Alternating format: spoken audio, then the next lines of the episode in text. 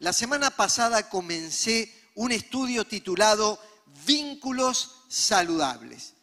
Cuando nosotros tenemos vínculos saludables, alcanzamos plenitud, felicidad, alegría. El primer vínculo es con Dios y a raíz de eso nuestros vínculos con los semejantes. Pero cuando tenemos dificultades en el vínculo con Dios y como resultado en el vínculo con los semejantes, no vamos a tener vidas plenas y dichosas. Y la simple formulación del tema indica que las relaciones humanas están enfermas y que necesitan sanidad. Empezamos a explicar que todo comenzó con la creación.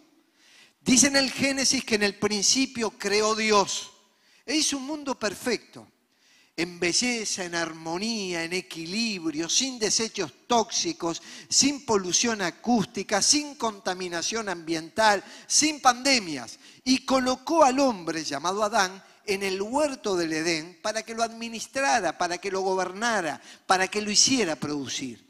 Y cuando Dios observó todo eso, dice que vio que era bueno, porque todo lo que Dios hace es bueno. Pero hay algo que vio que no era bueno. Y dice, no es bueno que el hombre esté solo. No solamente nos hizo seres psíquicos, seres físicos, biológicos, nos hizo también seres espirituales para comunicarnos con Él, pero nos hizo también seres relacionales para que podamos vincularnos los unos con los otros. Entonces Él crea a Adán, le presenta a esa mujer y le dice, los dos serán una sola carne. Y ahí se establece el modelo matrimonial para todas las generaciones. Dios estaba estableciendo el vínculo del matrimonio. Pero el principio que estamos observando es que Dios indica que no es bueno estar solo, porque hay personas que se han casado y continúan en una absoluta soledad. Y hay personas que viven solas y han aprendido, aprendido a relacionarse bien con el prójimo. El gran problema humano se dio cuando el ser humano pecó, cuando transgredió los límites que Dios estableció, cuando los problemas morales, espirituales y éticos que derivaron del pecado trajeron ruptura en todas las relaciones humanas. Primero se rompió el vínculo con Dios. Y a partir de romper el vínculo con Dios se rompen los vínculos entre los seres humanos.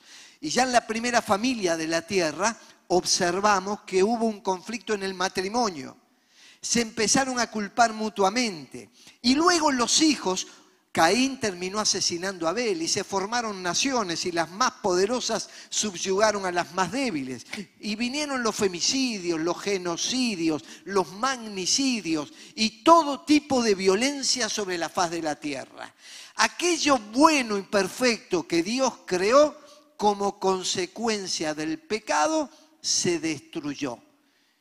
Y a mí me encanta cuando Pablo empieza a mirar al Hijo de Dios, que murió en la cruz por los pecados, y dice, Dios estaba en Cristo reconciliando consigo al mundo y no tomándole a los hombres en cuenta sus pecados. O sea, en la cruz está la clara intención de Dios de reconciliarnos con Él, de volver al vínculo inicial, de volver a tener paz con Dios, perdón de pecado, esperanza y vida eterna. Pero además dice en ese pasaje que ese mismo Dios que nos reconcilia con Él, nos encargó el ministerio de la reconciliación.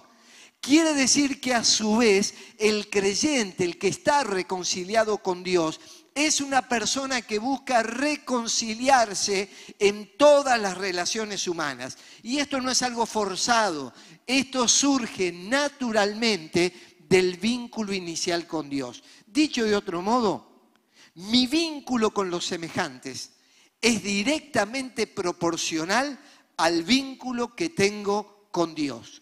Si yo estoy bien con Dios, voy a ser un agente de bendición y transformación en las relaciones humanas. Y vimos cómo se construyen los vínculos y qué cosas atentan contra ellos. Y el pasaje inicial fue Colosenses 3, 14 y 15. Aquellos que quieran seguir la lectura bíblica, Colosenses 3, 14 y 15.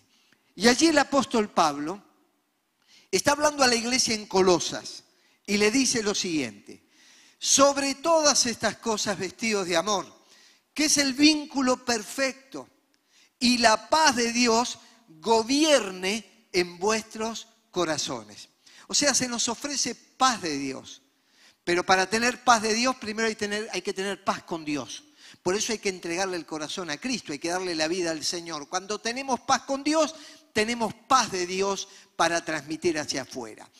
Dijimos que aquellos que escucharon las palabras de Pablo entendieron perfectamente lo que estaba diciendo. La gente usaba prendas holgadas, las que eran sujetas con un cinto al cual le llamaban vínculo.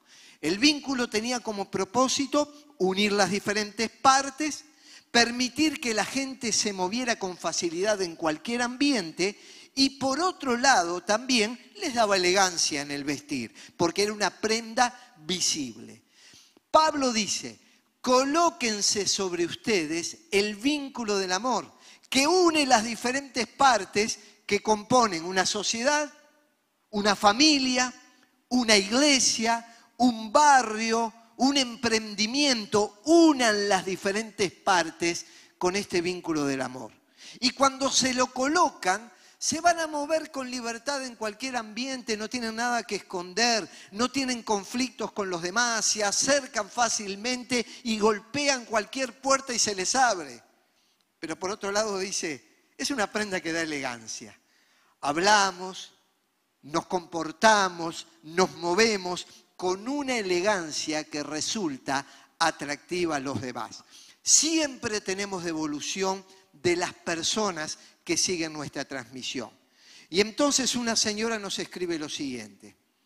Todo lo que usted ha dicho es muy cierto. Lo sé muy bien porque desde niña tuve dificultad para crear vínculos y soy especialista en romperlos. Le pido al Señor que corrija mi carácter, porque dos por tres me trae problemas. Me resultan difíciles las relaciones humanas.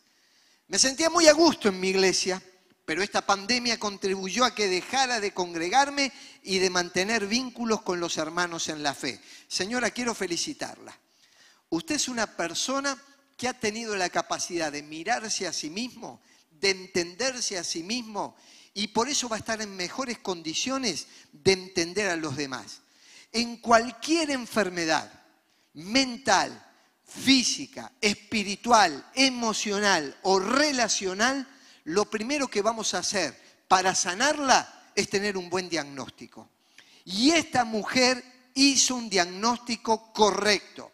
No culpabilizó, no trasladó responsabilidades, no dijo que nadie es el culpable. Se dio cuenta que tuvo un aprendizaje en la niñez donde los vínculos no formaron parte de su vida como algo importante. Y por lo tanto, como aquí dice, me especialicé en romper todo tipo de vínculos. Y eso se refiere a la familia y termina hablando hasta los vínculos con la iglesia local. Esta señora tiene esperanza, porque a partir de ese reconocimiento va a tomar los pasos y las medidas convenientes para un nuevo aprendizaje. Porque esto se aprende. O aprendemos a destruir vínculos o a no saber comunicarlos, o por otra parte aprendemos a crear vínculos saludables y manejarnos bien. Y tenemos como propósito en estos mensajes ayudar a cada persona a que pueda crear los vínculos adecuados. Hay una gran pregunta que nos tenemos que hacer. ¿Con quién me vinculo? ¿Quién es el otro, el que está del otro lado? Porque si yo tengo que vincularme es con un otro.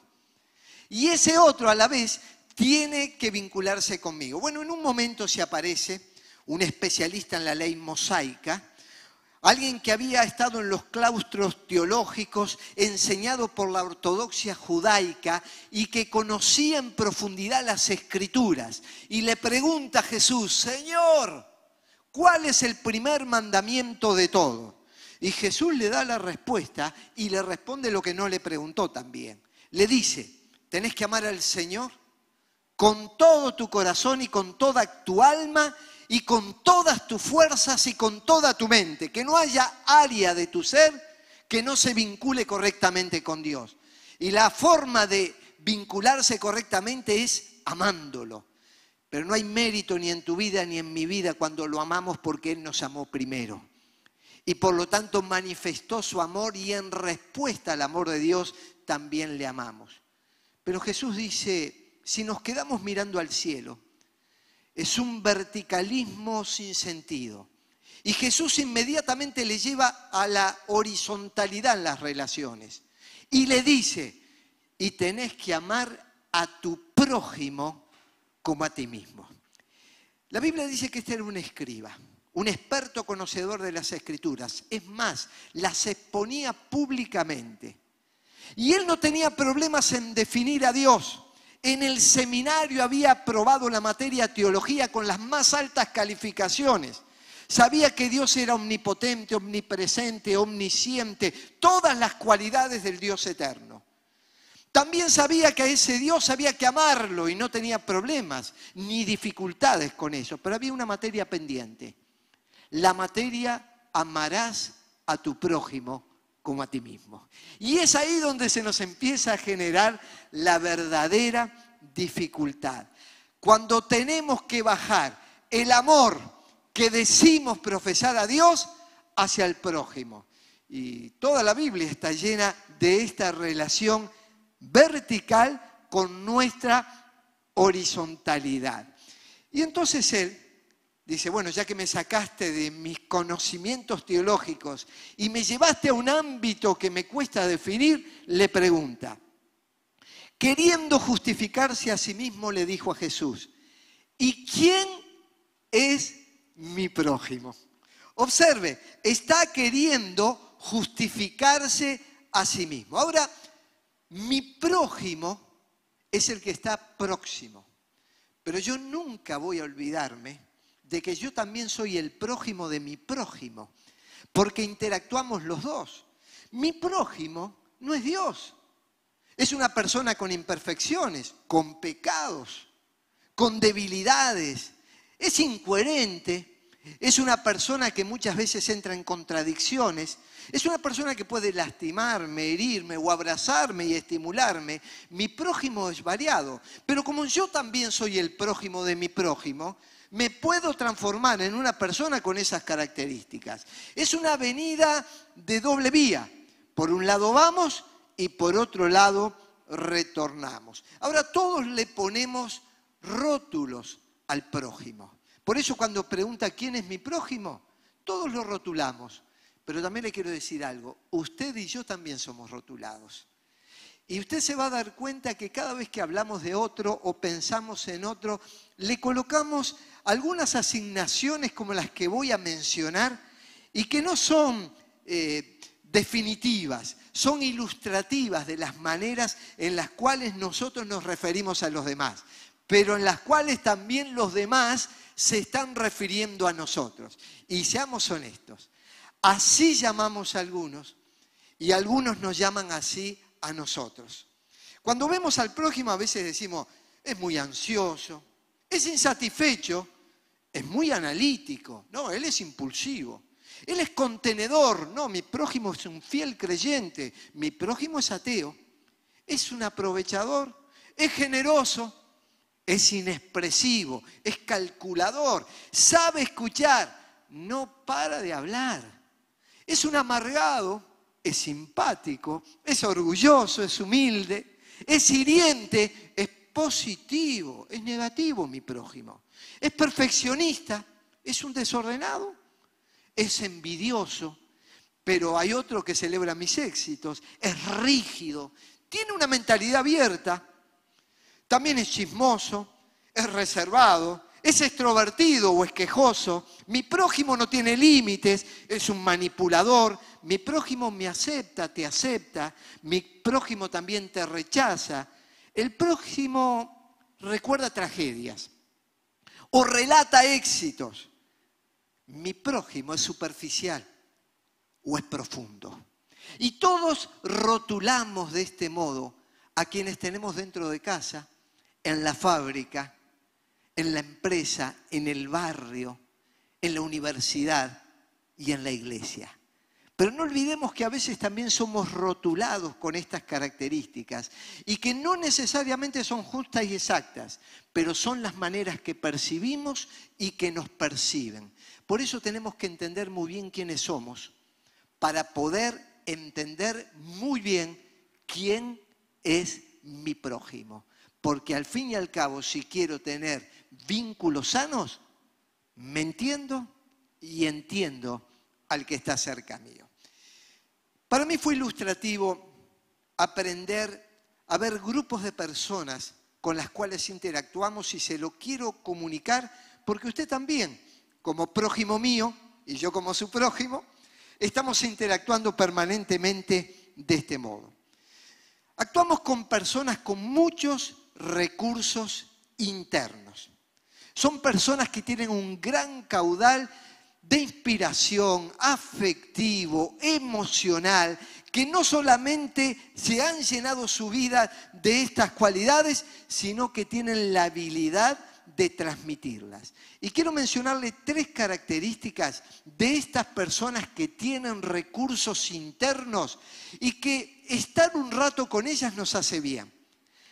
Esas personas que cuando nos llaman por teléfono hay algo, una emoción positiva que se despierta. Si son predicadores, escucharlos nos animan y aun cuando nos corrigen, nos bendicen. Estas personas con recursos internos son las personas que cuando nos tocan, nos abrazan o simplemente nos saludan por un cumpleaños, ya fue suficiente para que nuestro corazón se estimule. Estas personas tienen tres cualidades. En primer lugar, una gran empatía. La empatía es la capacidad de ponerse en el lugar del otro. En términos corrientes decimos ponerse en el zapato del otro. Es celebrar sus éxitos y acompañar sus tristezas.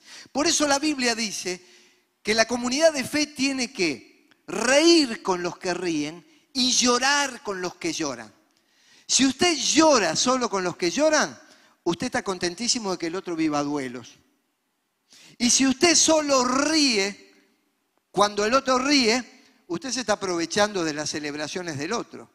La empatía es alegrarse y gozarse porque al otro le va bien, porque pudo adquirir un bien, porque tuvo un logro, porque tuvo un éxito. Y nos sentimos de una manera tan empáticos con él que ese logro, que esa alegría, que ese bien que obtuvo, parece que pasa a ser nuestro. Pero cuando pasan momentos de dolor, porque la vida los tiene, entonces también tenemos la capacidad de acompañar y llorar.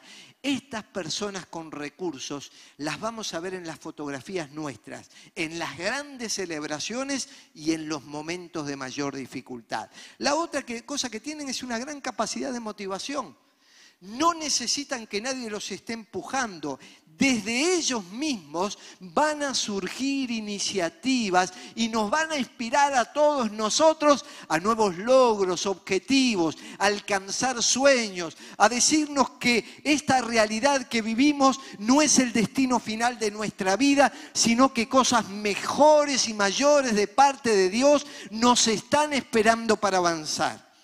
Estos motivadores son personas que logran objetivos y empujan a las grandes cantidades de personas a ir detrás de esos objetivos. Estamos mencionando en estos días frecuentemente la vida de Nehemías.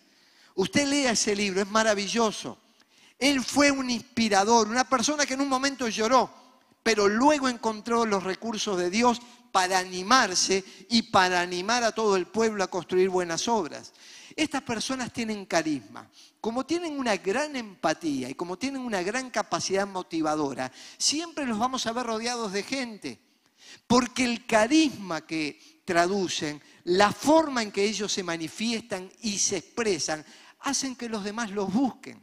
Se van a dar cuenta que las empresas y en el libro de Daniel Goleman, La inteligencia emocional, él habla mucho de este tipo de personas que son buscadas por las empresas o por las organizaciones humanitarias por la gran capacidad que tienen para vincularse con los demás, habilidades naturales que no tienen nada que ver con el coeficiente intelectual, sino con la inteligencia emocional que desarrollan. ¿Cuánta gente hemos visto muy capacitada y preparada en áreas del saber humano, científico, tecnológico, económico, teológico, pero no han tenido estos recursos interiores que muestran empatía, motivación y carisma y por lo tanto no han podido avanzar. Sin embargo, cuando hay personas con estas cualidades, son personas buscadas en todos los ámbitos. Ahora, uno de los grandes motivadores, una de las grandes personas que tenía estos recursos fue el apóstol Pablo. Él dirigió un gran emprendimiento en el primer siglo, difundiendo el Evangelio, levantando iglesias en todas las ciudades, donde había judíos y donde había gentiles. Puso líderes en cada congregación y tuvo un sistema de administración y organización que es un modelo para cualquiera de nosotros. Sabía escribir cartas que inspiraban a los demás, que los ayudaban y los alentaban. Pero Pablo no era Dios. Y por eso en algún momento de su vida también vivió algún bajón. Y hay otros que son estas personas con recursos que no alcanzan la notoriedad que tuvo Pablo, pero que son muy importantes en todos los ámbitos, a veces desde un lugar no visible. Y mire lo que pasó. Pablo escribe a Timoteo, que el Señor le conceda misericordia a la familia de Onesíforo, porque muchas veces me dio ánimo cuando estuvo en Roma me buscó sin descanso hasta encontrarme. Pablo no estaba en Roma en un viaje turístico. Pablo estaba por ser juzgado por el imperio a causa de la predicación del Evangelio. Y este Onesíforo, en tiempos que no había WhatsApp, ni Instagram, ni Facebook, ni había facilidad para encontrar a la gente, va a Roma, busca a Pablo y termina siendo de inspiración, de aliento y de ánimo. ¿Por qué? Porque este Onesíforo actuaba naturalmente, no era algo que tenía que fabricar, que elaborar. Las personas cuando tienen estos recursos interiores ni siquiera se dan cuenta el bien y el impacto que producen en la vida de las personas. Nunca se imaginó Onesíforo y su familia que dos mil años después íbamos a estar en este lugar hablando de ellos. Observe lo que genera en el vínculo personas con estas características. Si usted no ha aprendido esto, si nos falta en este sentido, vamos a revisar y vamos a tratar de ser personas que generemos desde los recursos interiores bienestar a la familia, al pueblo de Dios y a la sociedad en su conjunto. También nos vamos a encontrar personas con problemas. En el mundo que vivimos es un mundo con problemas. Jesús lo dijo, en el mundo van a tener aflicción. También nos dijo que confiemos porque Él iba a vencer el mundo. Así que este es un mundo con aflicciones y dificultades.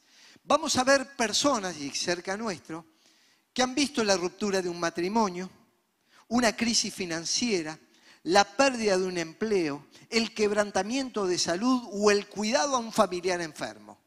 Personas que están en el mundo y tienen verdaderamente problemas. El ministerio itinerante de Jesús consistía, por un lado, en tocar la vida de la gente y por otro lado en hablarle a la gente con sus problemas.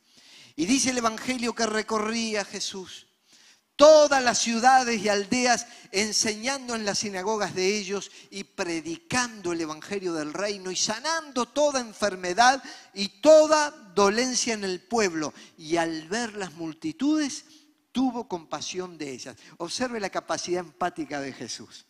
Vio a las multitudes y no se aisló, salió a buscar a la gente con problemas. ¿Cómo actúa usted cuando escucha que hay gente con problemas?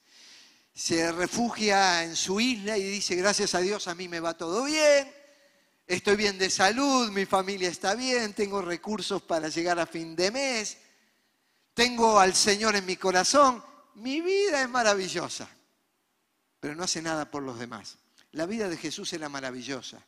El Rey eterno que estaba en los cielos y descendió a la tierra y vino a buscar y a salvar lo que se había perdido. Y ahí estaban ustedes y estaba yo. Así que dejó su comodidad para salir donde estaba la necesidad. Y entonces en un momento, cuando está en esa gira, entra a una ciudad y se agolpó una multitud que por un lado quería un milagro de Jesús y por otro lado quería escuchar la palabra de Jesús. Hasta el día de hoy, la gente con problemas sigue buscando las dos cosas, el milagro y la palabra la intervención divina, por eso oramos, Señor, ayúdame en esta situación, dame salida, toca mi corazón, sáname, provee, ayuda a mi hijo que está metido en las drogas, sácalo de ese vicio. Ahí aparece que necesitamos el milagro, pero también necesitamos esa palabra de Jesús que llega a nuestro corazón y nos transforma. En esa gira iba Jesús y dice, ¿quién me ha tocado? Y negando todos, dijo Pedro y los que con él estaban, maestro, la multitud te aprieta y oprime y dices, ¿quién es el que me ha tocado? Pero Jesús dijo, alguien me ha tocado porque he conocido que poder salió de mí. Cuando nosotros vamos con nuestros problemas a Jesús y lo tocamos, tocamos su persona, su presencia, ese Dios lleno de amor y misericordia, poder de Dios sale para nuestro bien. Pero también necesitamos no solamente ir a tocar a Jesús. Hay mucha gente que está necesitando que nosotros les toquemos, que nosotros les acerquemos.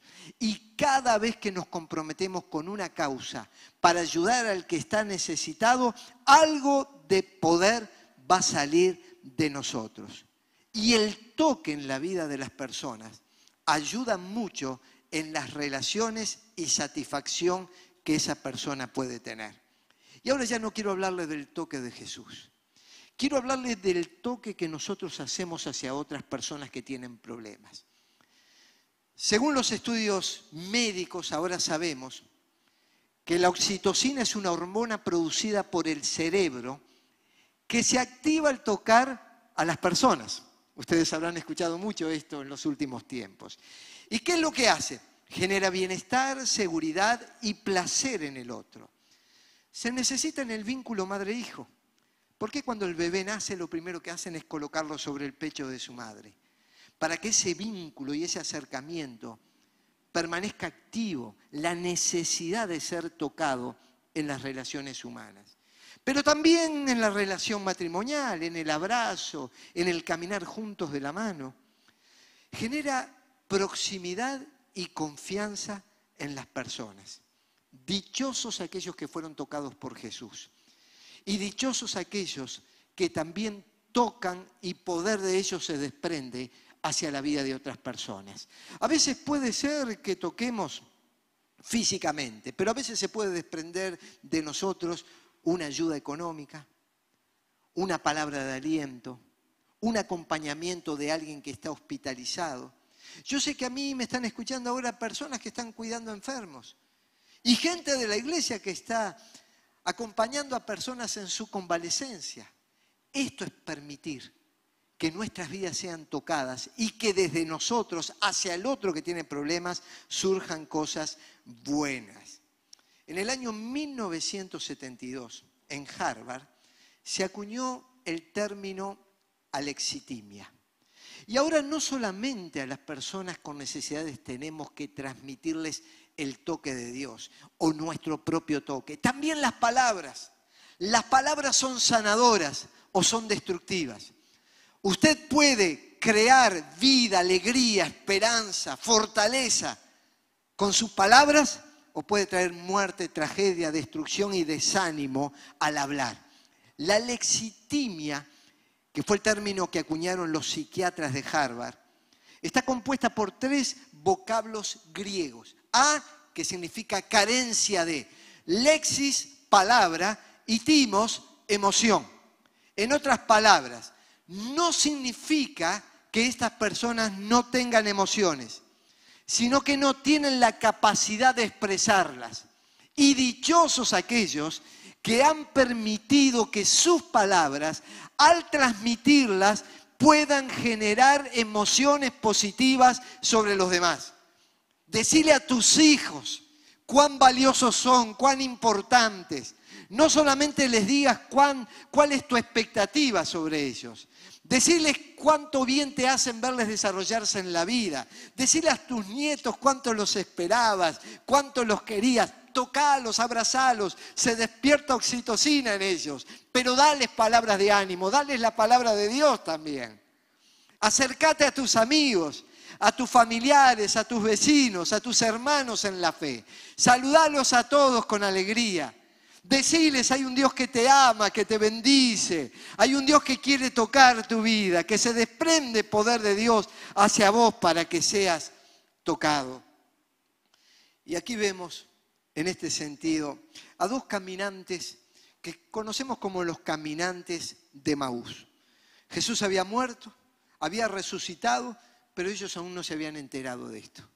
Y dice la Biblia, con sus rostros cargados de tristeza, iban por el camino. ¿Sabes cuántas veces voy conduciendo el auto, paro en un semáforo, miro hacia la parada y veo a la gente cargada de tristeza? No solo sus rostros, su aspecto. ¿Cuánta gente llegó aquí al templo cargada de tristeza? ¿Cuánta gente nos escucha por los medios cargada de tristeza? Y van doblados, encorvados por la mochila que llevan sobre sus hombros. Y entonces dice, de pronto, de pronto, y cuando Jesús aparece, cuando menos te imaginas, se le abrieron los ojos y lo reconocieron y en ese instante Jesús desapareció. Entonces se dijeron el uno al otro, no ardía nuestro corazón cuando nos hablaba en el camino. Mira, no es solamente el toque de Jesús, cuando Jesús habla, cuando Jesús se pronuncia, el corazón de la gente empieza a arder con renovadas esperanzas. Y cuando hablamos como hijos de Dios en el nombre del Señor, tenemos que ser ese fuego también que haga desaparecer tristezas, amarguras, dolores, resentimientos, enojos, negativismo en la vida de la gente y despierte las mejores formas de vivir, que despierte alegría, esperanza y haga arder el fuego del Espíritu Santo sobre cada corazón. También nos vamos a encontrar con otro tipo de personas, personas problemáticas cuando vos te pones a pensar en ellos, decís, ¿cuál problema tienen? El problema que tienen son ellos. Son personas problemáticas. Y es así que la exhortación bíblica nos dice lo siguiente. Un siervo del Señor, y eso se lo atribuimos a predicadores y pastores, pero aquí está hablando de toda la comunidad de fe. Un siervo del Señor no debe andar peleando, más bien debe ser amable con todos, capaz de enseñar, de enseñar y no propenso a irritarse. Así humildemente debe corregir a los adversarios, con la esperanza de que Dios les conceda arrepentimiento para conocer la verdad, de modo que se despierten y escapen de la trampa en que el diablo los tiene cautivos. Mira, ahí dice que nosotros no debemos ser personas que peleen. Debemos ser personas que seamos agentes de paz, de reconciliación, de esperanza. Mire, no se desaliente. Uno de los grandes hombres de la fe fue el apóstol Pedro. Y él muchas veces estuvo involucrado en problemas, más de lo que imaginamos.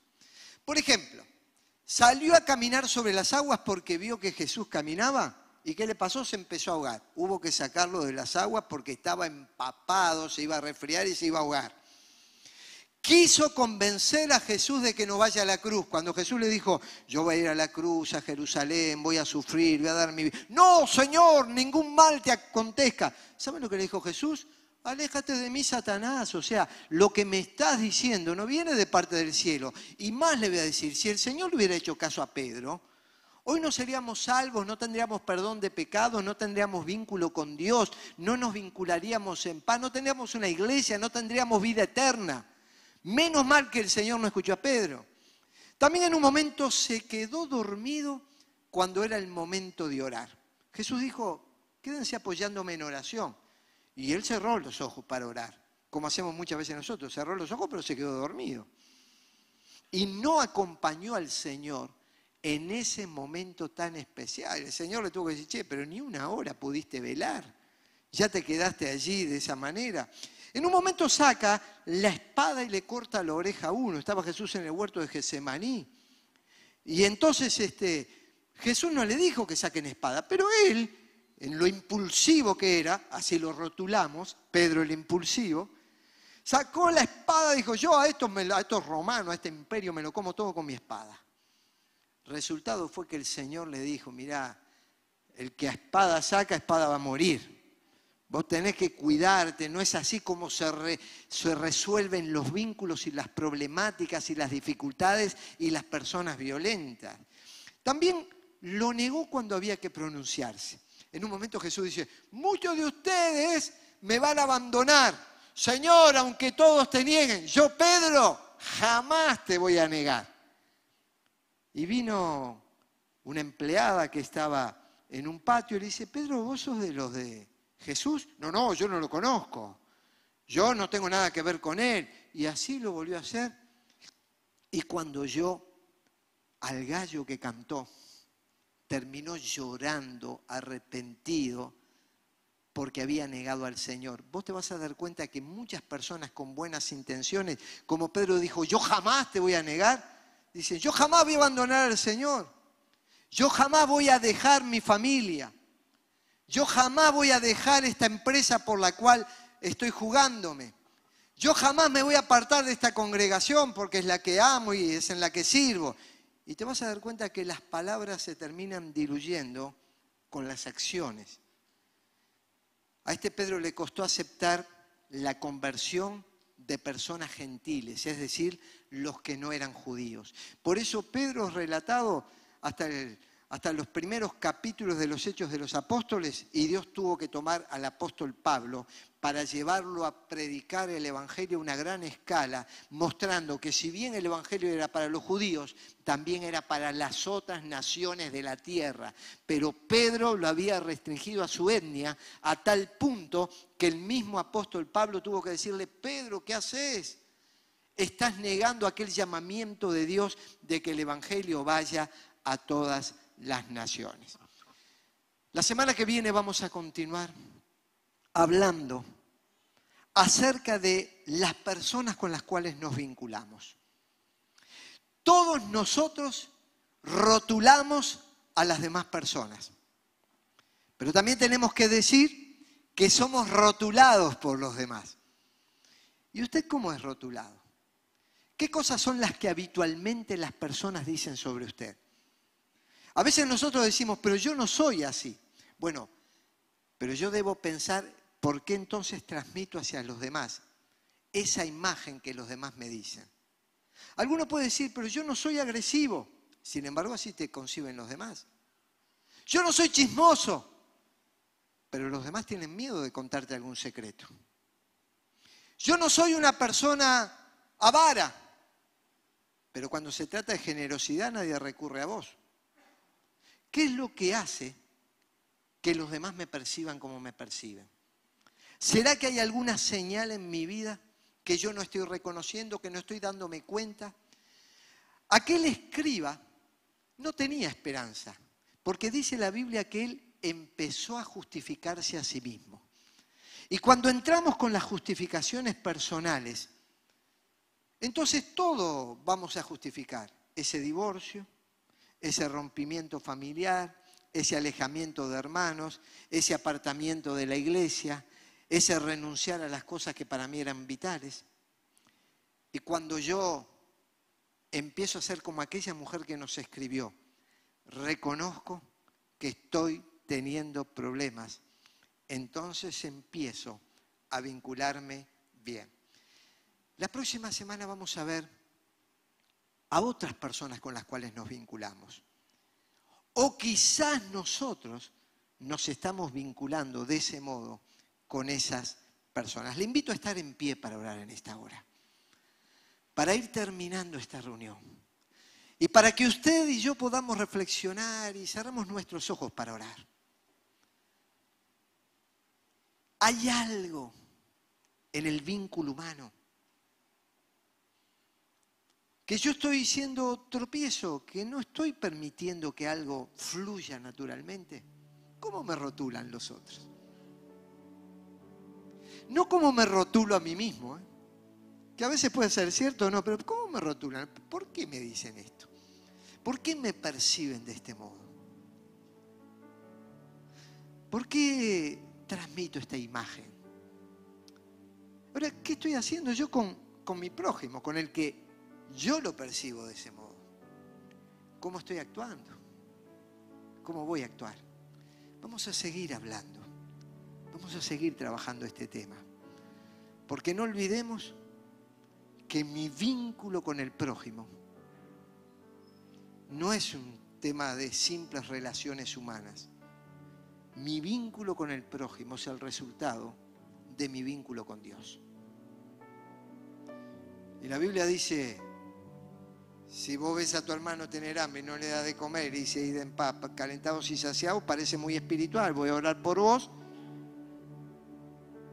pero dice, pero eso no está bien.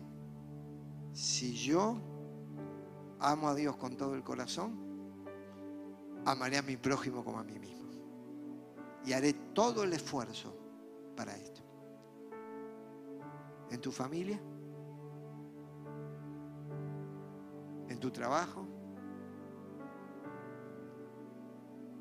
en la iglesia, ¿cómo nos vinculamos?